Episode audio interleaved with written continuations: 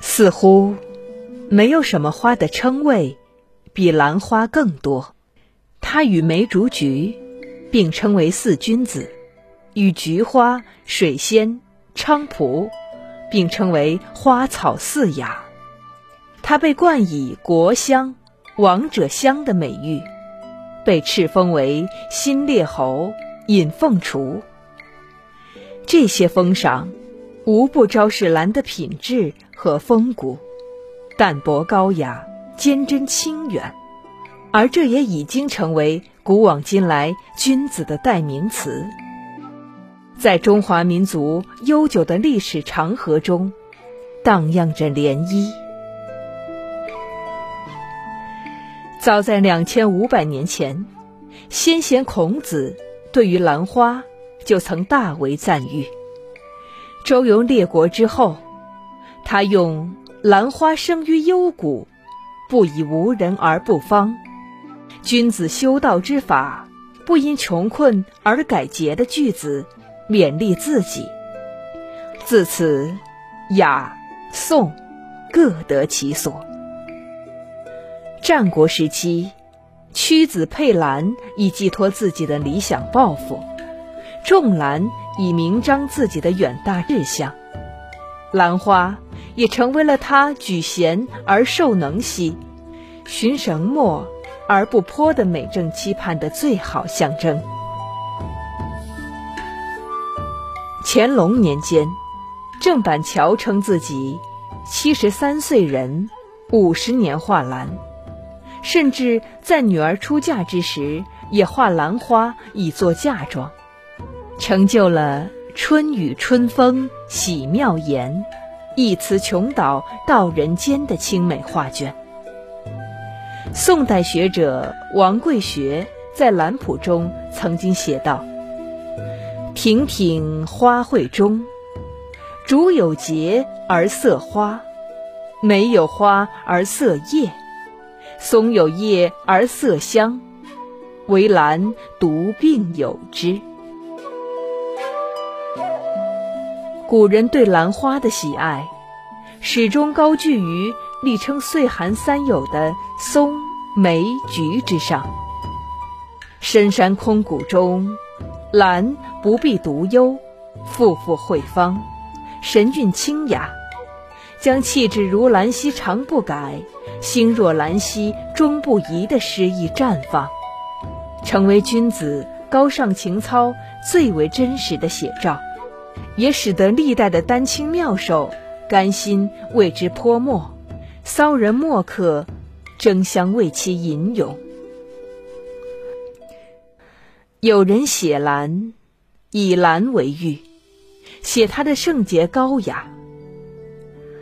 在历史的长河中，兰诗、兰词和兰赋已然成为了赞美兰花的花园沃土。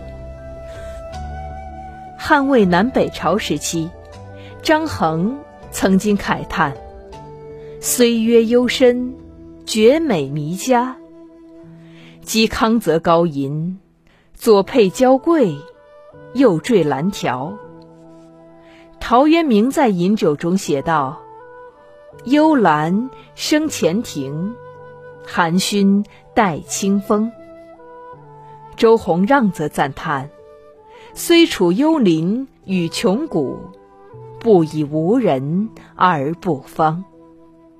寒风中怒放的兰花，就恰如这诗词赋中所赞美的一样，王者之香，空谷则芳，让人不禁联想起那些像兰花一样的高洁之士。他们用生命的蓬勃卷写下中华文明史中最华美的篇章。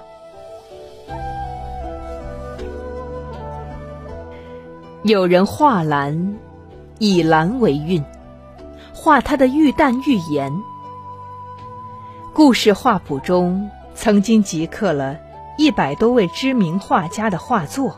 这些画作中，大部分写意了不同种类的兰花，春兰、蕙兰、剑兰、墨兰，都在这其中极尽风姿，让每一个看过的人不由得啧啧称赞。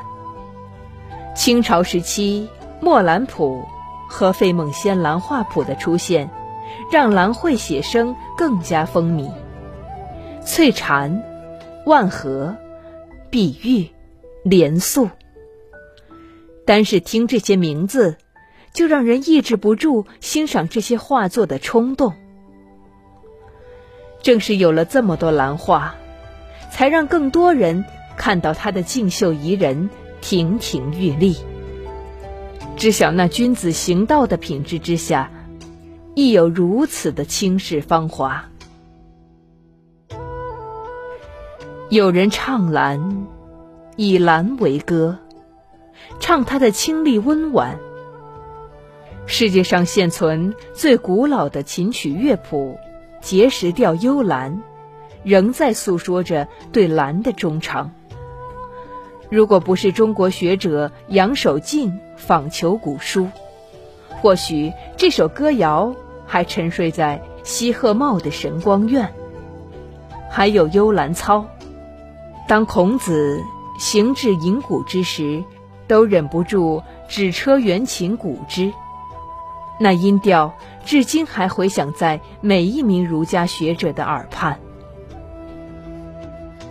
在这逝者如斯的岁月里，兰的芬芳被镶嵌在了众多乐曲之中。